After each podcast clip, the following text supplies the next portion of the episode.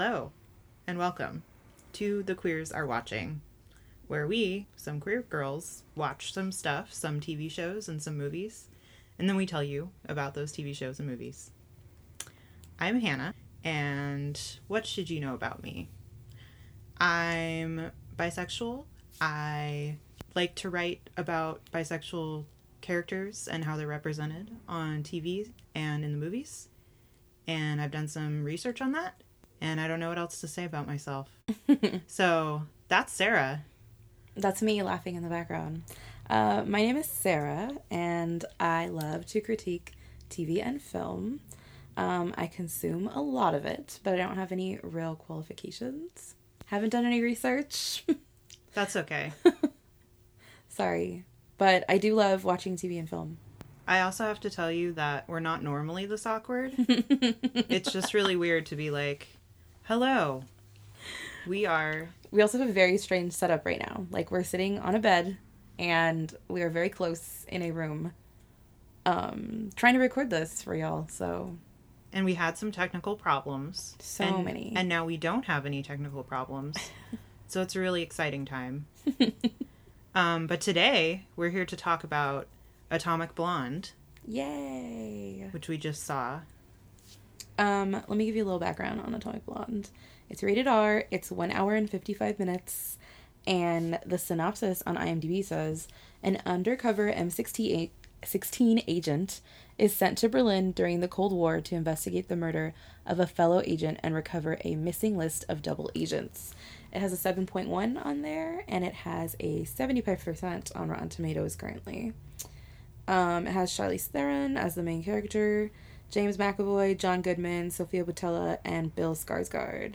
Yeah, so we just saw that. We just can't. It's fresh in our minds, guys. So fresh. All of the gore is so fresh. All And- of the violence, and there's a lot of gore. which I Um, like. So. Yeah, I mean, I was definitely not complaining about that. Before we saw the movie, uh, Sara looked up some of the things that people were saying online, and a lot of people, I guess, were quite offended by the gore, which I don't understand what they thought they were going to see. a lot of women on Rotten Tomatoes were like, "She's not classy because she's killing people violently," and I was like, "Well, I mean, it's a spy movie, so." That's literally her job. Like she she is a killing machine, and I was on board with the killing machine part. Same. Um, my favorite part about the violence is they juxtapose it with 80s pop music, which was very good. Very cool. I did really like the soundtrack. Yes. Yeah, it's, I want to. I don't want to purchase the soundtrack because I probably have all the songs already. So I want to find the soundtrack track listing and then make my own Atomic Blonde mixtape, basically. Yeah. I mean, I think we could we could tell from the music that it was in the 80s, but also just the sheer number of cigarettes that were smoked across the span of the movie. Uh, so many. And then when you think about like how many takes they had to do, where are they getting all of these cigarettes? so many cigarettes. There's also like a lot of neon lighting. Um, what else was like very 80s? Like there was some like historical things about the Berlin Wall. It took place in Berlin. Um, so there's that. Honestly, the costumes weren't very 80s, but I feel like that's because they were in Berlin and East Berlin for a lot of it. The only super 80s costume choice for me was her off the shoulder, black and white striped, oversized sweater. It was so cute though. I really wanted it. I saw it and I was like, I need this. I liked everything she wore after she would come home from a long day of killing people. Yeah. Like her comfy clothes were really cute. Her like spy clothes were super obvious, by the way. Like if you're gonna be a spy, don't dress like a spy. She was wearing like a coat at all times and heels. It was very wild for me. and when she wanted to escape, she would often put her hood up around her face. And, like, basically, I'm not suspicious at all. Don't be suspicious. Yes, that's exactly what she was doing. Oh, poor thing. So, why did we go see this movie? You ask to yourself because we can't hear you. Um, What a concept. and the answer is because, first of all, it's a spy movie, which I like. Second of all, you know, I had heard that she, you know, sleeps with a lady in this movie, and I was like, what does this mean? It's very true. She does sleep with the lady in this movie. And you know, my question of what does this mean is actually not very answered by the movie itself. because it seemed to be pretty ambiguous of whether she slept with this person because she genuinely wanted to and genuinely cared about this person or if it was like I don't mind sleeping with this person to get information that I need.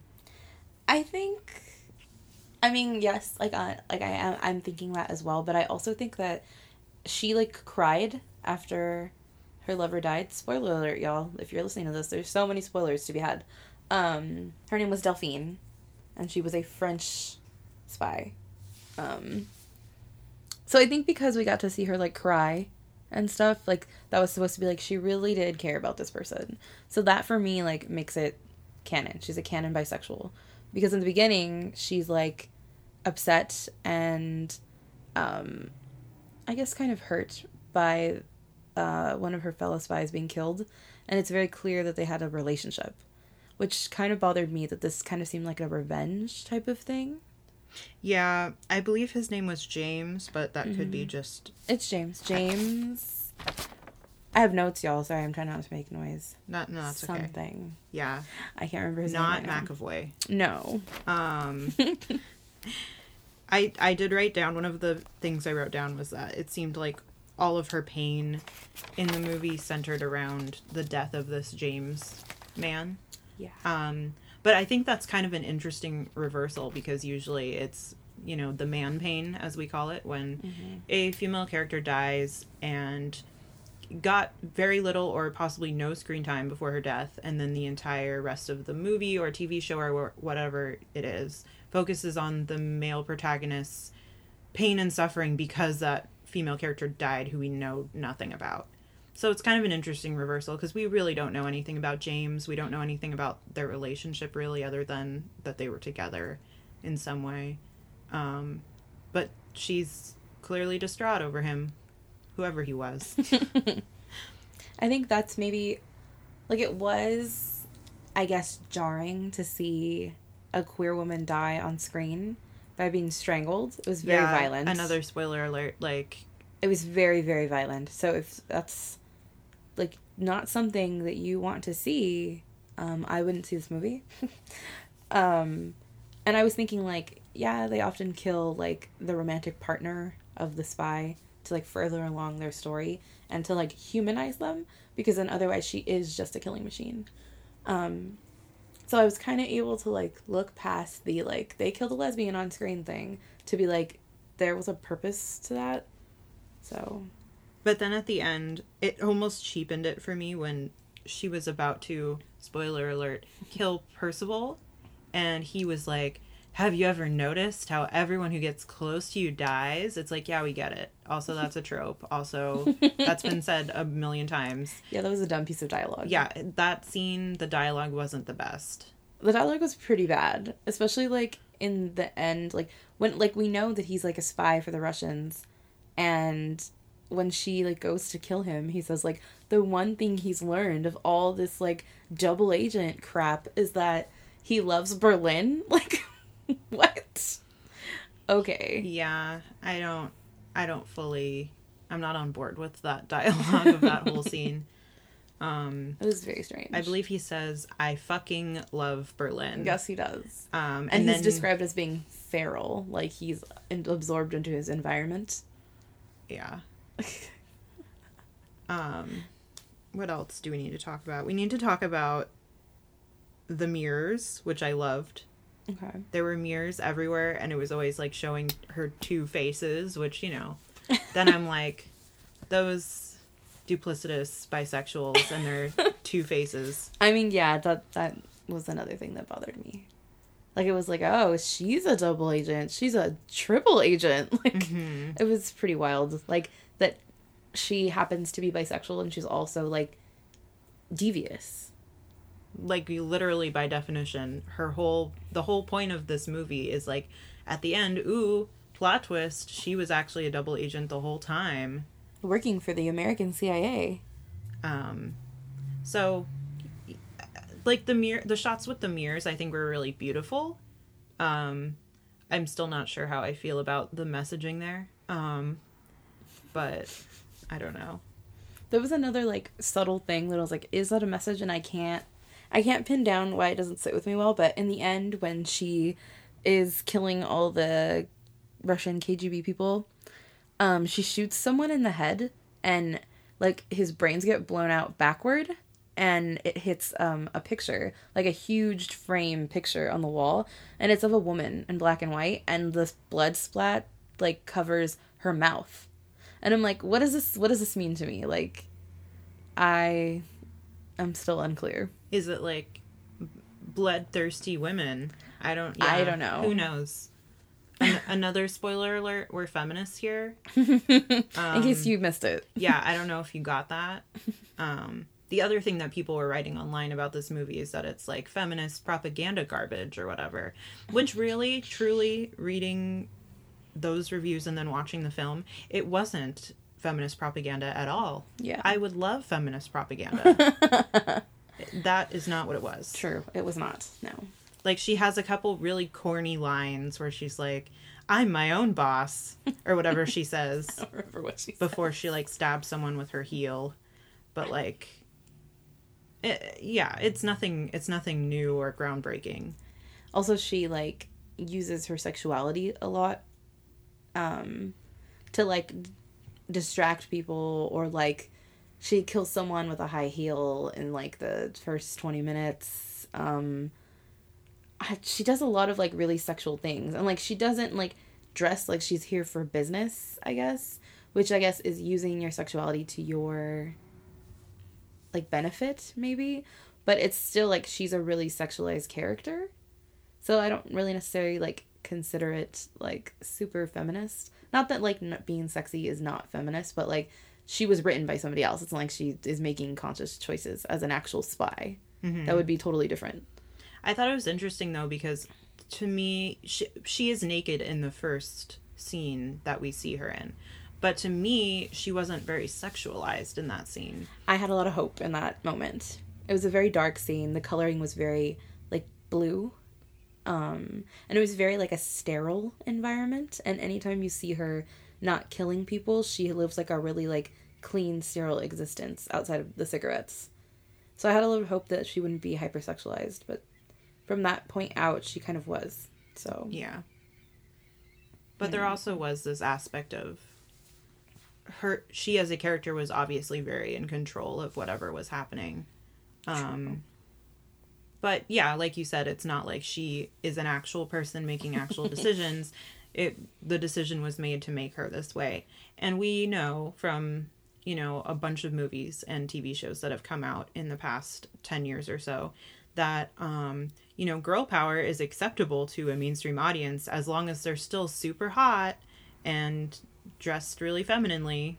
Um, which she was. Yeah. And is. she's styled very very feminine um which is not you know not a bad thing by any means again if you're a real person but it is kind of getting old like the trope of like the hot girl with the heels that can also kick butt um so i mean i expected that going in though because i saw the trailers and i was like Same. but i just i couldn't resist I was ready for it though. yeah Um, the other thing I didn't like is, um, the product placement. Like it was entirely a Stoli and Jack Daniels ad. The whole thing, because everywhere she went, she drank Stoli on the rocks, right? But like everywhere that the guy that was a double agent, what was his name again? Percival. Percival. He like sold Jack. He had Jack. Like he would drink Jack. It was everywhere. Like I can't even describe a scene that he was in where he didn't have Jack and this was his death scene. Like it was pretty much everywhere. And I don't know like how cool Jack was in the 80s. I have no idea. But it kind of surprised me that it was like constantly like turning the label to show it. Like, yeah I was like, okay. So how much did they pay to get into this movie?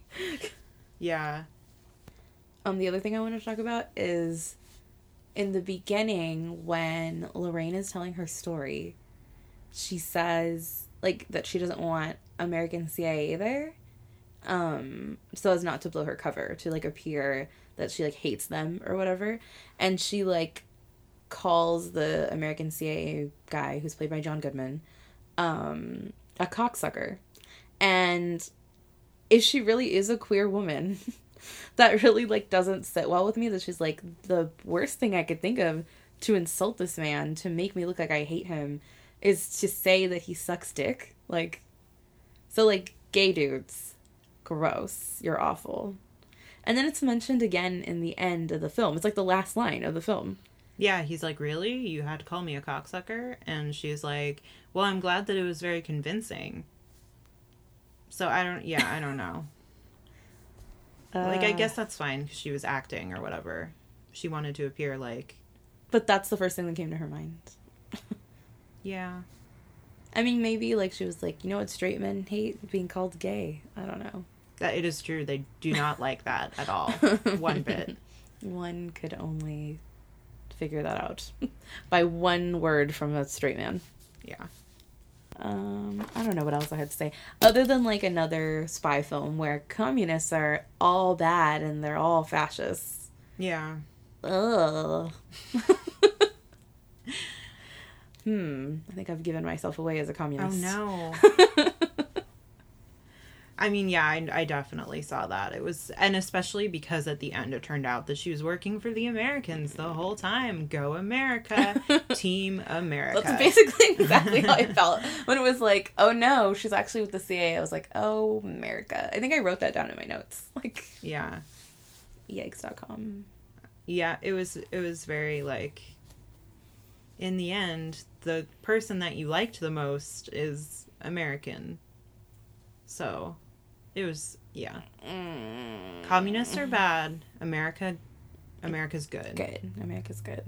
Um, so that's what we learned from Atomic Blonde. That's Um, terrible. That's not what I learned. I don't know what I learned from that. Nothing. I mean, and you know what? It I will give it this credit. It was really good at being an action film. Yeah. The action, the action, action. Yes, that's the word. the action sequences were shot beautifully. I think. Mm-hmm. Um, I can tell how much work and effort went into that. Unlike some other action sequences in some other action movies, that Are we gonna name them? we Are may you- or may not name Wonder Woman. Oh, Um, I mean, we can talk about that. We also saw Wonder Woman together. Yeah, I just was the action sequences were kind of sad. Um, I mean, obviously there's a lot of green screen technology going on in Wonder Woman. Let's be real. but like not even well done green screen technology with all of the money that they have. a lot of shitty CGI. It was a DC film, to be fair. They don't have a lot of money. They weren't expecting this to be a big deal. Oh, well, there's their first mistake. um, but yeah, I felt like Atomic Blonde. Like the action sequences, there was there was really nothing that happened that pulled me out so much, like of being like, is that something that would happen? Like, yeah. even even the scene where she kind of like flies off the balcony and uses the is it a garden hose or whatever it is Oh yeah. like she slams against the wall on the lower balcony it's not like she like lands like a cat so i was like all right there's some semblance of realism And she, like, does get her ass kicked, but she like also ends up killing whoever attacked her. So yeah it's pretty realistic. she's scrappy Yeah, i mean I'll give her that. I didn't dislike her. I liked her. Yeah. So. i wish we had known more about her and i guess that that's probably like intentional because she's Mm-hmm. a spy and she's so mysterious but i felt like she was a little underdeveloped in that sense of like i don't really know like why she's doing this or like Yeah, like when she had emotional reactions to things, I was like, why though? Like, yeah what do we know about you other than like you like to kill people? nothing we sh- she likes to sleep with hot women Mhm. and likely hot men too even though that never happens on screen but she was definitely with a man at some point before the movie started um she has great sweaters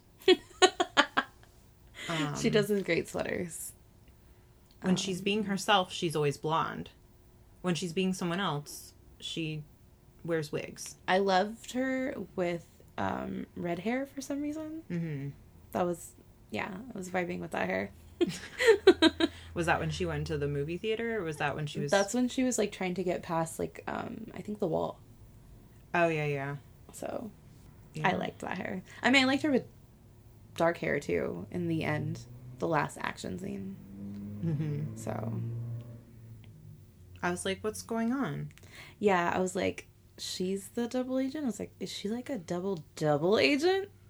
Yeah, Mm, Yep, that's that's what happened. I was real confused for a minute there, guys, because I'm not really that great at identifying um, plot points in action movies. They get sort of they become lost on me.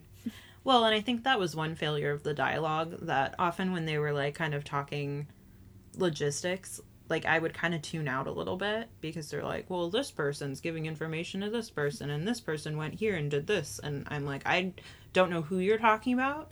I don't know what you're talking about. Please let her stab someone. um, so, like, because something else that people were saying online is that they thought it was boring. I don't think it was boring overall. I think there were moments where I was like, this could be a little faster paced, Yeah. especially in the beginning. I feel like the beginning was a little slow because they were like very clearly like, we have to set up this whole mission. Um, Yeah, I mean, I can't think of a better way to do it. So I think I'm not going to be that critical about that. yeah, Like, I think that's fine. I enjoyed the pace because I enjoyed the tone and the coloring of the scenes. So I was okay with that because it was pretty to look at. yeah, So it was only when they were like, name drop, name drop, name drop is backstabber on the list. I'm like, I don't know what the fuck you're saying. So maybe that's where I got a little bit lost. yeah. Like if I hadn't had a pad and pencil in front of me to write down these people's names, I would not remember their names. Same. I did the same thing. Yeah. Um, my notes look like a serial t- killer took them. By the way, they like are wild and big and written across the page, and I lost ink in my pen at some point. I mostly stayed in the lines. There's like one part that I didn't. Um, but no, I, I, but mine do look a little wild because like I had written down names and then next to Percival I wrote Satchel. But then spoiler alert, he's actually not Satchel. Lorraine is Satchel. Yeah. And it was a trick the whole time. um so I was all like, "Ooh, I figured it out halfway through the movie. I know that he's Satchel." I mean, Um, I think that was the point. yeah. Yeah, I think because it was so obvious that it was supposed to be him, I think I knew that it wasn't him, but I didn't know who it was. Mm. I was like confused. And like one of my first thoughts was, is it going to be her? And then I was like, no, it's not going to be her. I then then I thought it was Delphine. Right, yeah. Um like overall I really liked it though. I don't know what people were complaining about on the internet. Honest, honestly, like I don't expect too much of action movies, and I thought it was pretty decent. So Yeah. Don't expect don't expect it to be like your new feminist icon movie. it's not. It's a spy movie. There's a lot of gore, lots of loud pop music, Yeah, and it's pretty good for the, that. the violence is particularly jarring because it's like, oh, fun pop music is happening, and we don't know what's gonna happen. Boom! Like people's heads are getting blown off. Yeah. So, but I'm I'm fine with that. The element of surprise. Yeah, I think the only violence I didn't like is, you know, um, Delphine. Delphine getting strangled. Yeah. because that's also just such a that's such a more intimate way to kill someone and it's a way that men often kill women and it's very like there's an element of struggle whereas other people like mostly just get shot right in the face or stabbed or beaten up but like don't i draw the line at strangling apparently. Disclaimer: I went to the bathroom during that scene, um, and it was like right when they like arrive at Delphine's house, and she's like, I don't know what the fuck she's doing, but I went to the bathroom and I came back fairly quickly, and it was just in time to see him wrap a I think it was a phone cord around her neck and begin strangling her and telling her, "Sorry, love." This is like how you play the game or something, is I think what he said. yeah And I was like, yikes.com. Like, I knew she was going to die. Spoiler. Like, somebody told me a spoiler. Because they wanted to make sure that I was okay seeing that scene. So I knew what I was getting into. hmm Um, but it was still like, I just came back from the bathroom, which, like, when you watch a movie, the point of it being dark is, like, it's supposed to be separated from the real world because it like engrosses you in the movie. So like the bathroom lights were very bright, and then when I came back, it was like darkness, lesbian being strangled, and a huge screen in front of me. Yeah. Um, so that was like I think that might been, have been why I was like ooh, even though I knew that was gonna happen. The strangling was very intimate, Yeah, I didn't like that. Uh, and clearly they had known each other in the movie. yes. Like they were talking to each other like they knew each other. So that makes me wonder like the nature of their relationship. Yeah. This is a this is off topic, but I guess one thing that did bother me about like, you know, in terms of being realistic is that she didn't fucking know the whole time that there was a mic in her coat. Yeah. Like she doesn't seem like a dumb person, but that was I thought a dumb moment. They're like, "Oh yeah, no, he managed to eavesdrop on you the whole time because you didn't check your coat." yeah. It seemed like a mistake she would not make. True. Like I think I thought that, but I was like, no, I'll just suspend my belief for whatever it takes, I guess. Mm, plot device, plot device. As avid fans of Supernatural, the TV series, we are Trash people? Is that what you were gonna say? Trash people.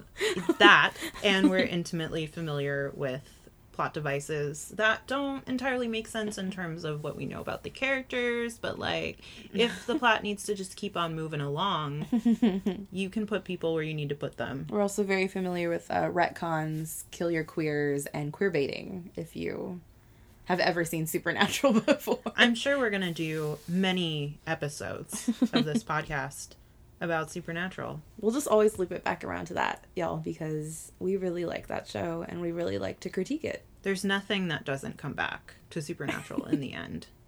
And Destiel. Yeah, and we'll get there. Okay. We will. what were you going to say about the hot, steamy sex scene in Atomic Blonde, though? Um.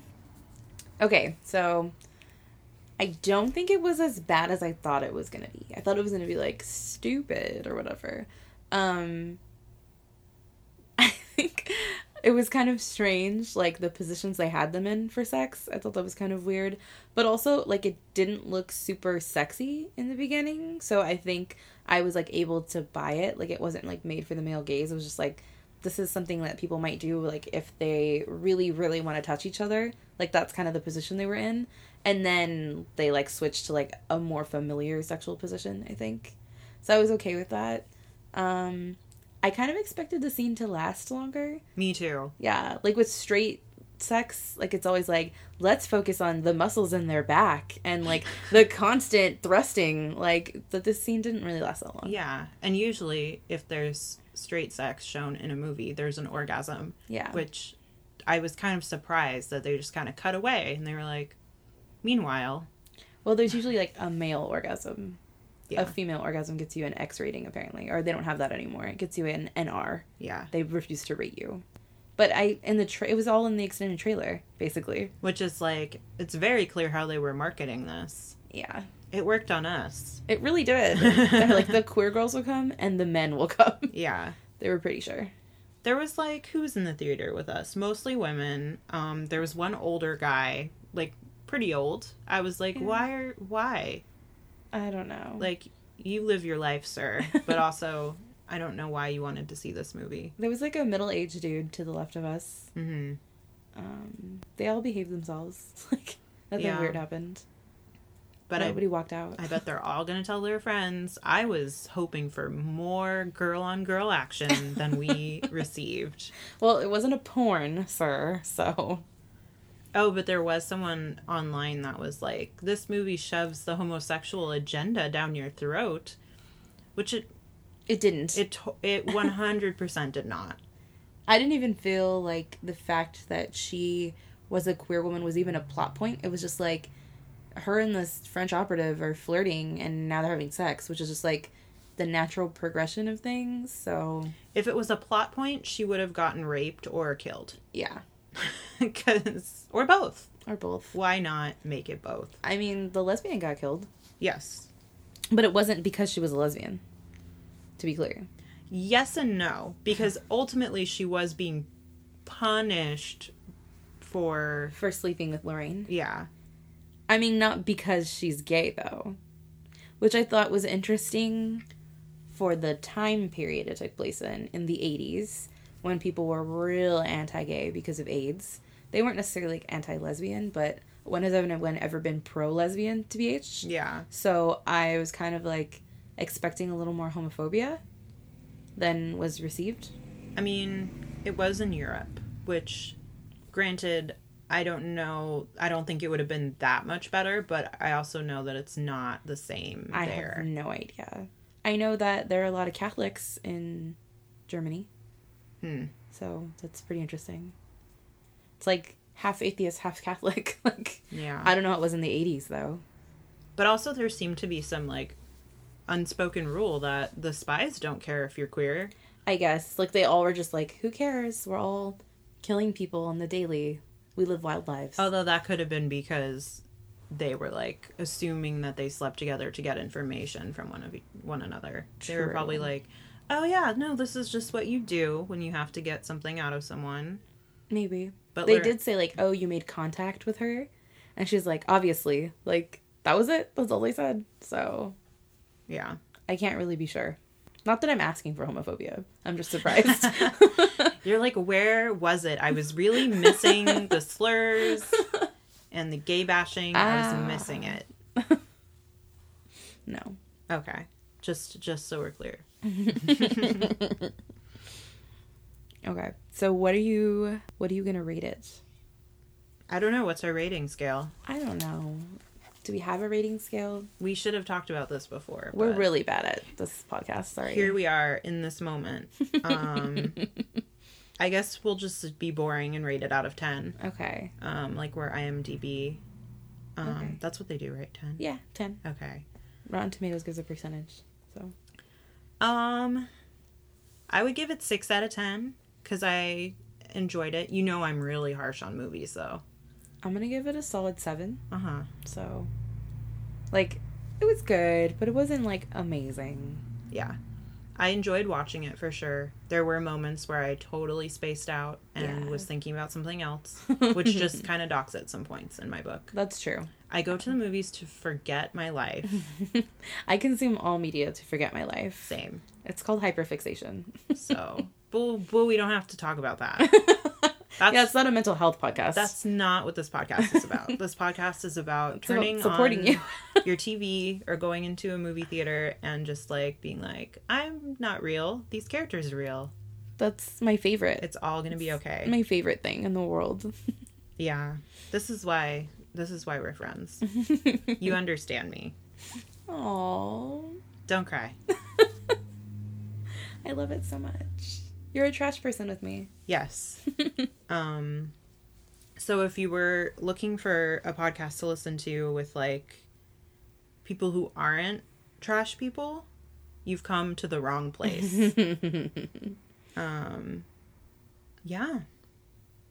I mean, we're gonna try our best to keep like looking at TV and film that have non-monosexual characters in them. We're gonna try. Yes. I feel like maybe we didn't emphasize that enough in the beginning. Sorry, Um I'm also I'm pansexual. I didn't mention that. Sorry, oh, that's okay. my bad. You don't have to out yourself. I don't mind. I'm an out and proud kind of person. Yes. Yeah, so I think we're our main focus is going to be on non-monosexual characters. Um, But we will talk about all queer people. yes, We're starved for representation. To be we really are.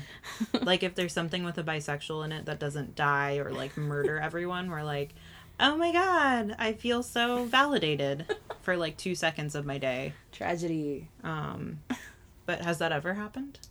Um, Magnus Bane from Shadowhunters. I mean, he he's killed people, but like it's fine. He's not like a murderer per se. true. He's not. I love him so much. We'll have to do an episode about Magnus Yay! because We also watch Shadowhunters, and we read the books, and we read them before we watch Shadowhunters. So that's the level of trash people that we are. just Um, so you're along for the ride here. And this is not to insult anyone who enjoys the Mortal Instruments or Shadowhunters or Supernatural or any of the things we may have mentioned. We're right there with you. we um, just feel that we deserve so much more. I mean, that's true. I think um, it's possible to love something but also be critical of it. And I think that makes you a responsible media consumer. yes, that is one of my core principles. Same. Like, not just about TV, but like in life. like, it's really important to me to be able to enjoy things and watch things and be like, I like this. Also, they should not do this and this and this, and here's why. yeah. Um, Yay. yay. so that's what we'll be doing here. I'm that- Also, um, we've been told that our voices sound very similar, so good fucking luck telling us apart. yeah, like, is this Hannah? Is this Sara? Who is Who it? knows? Who is it? Um, Are you trying to make your voice sound like mine when you do that? no, I was not actually trying to.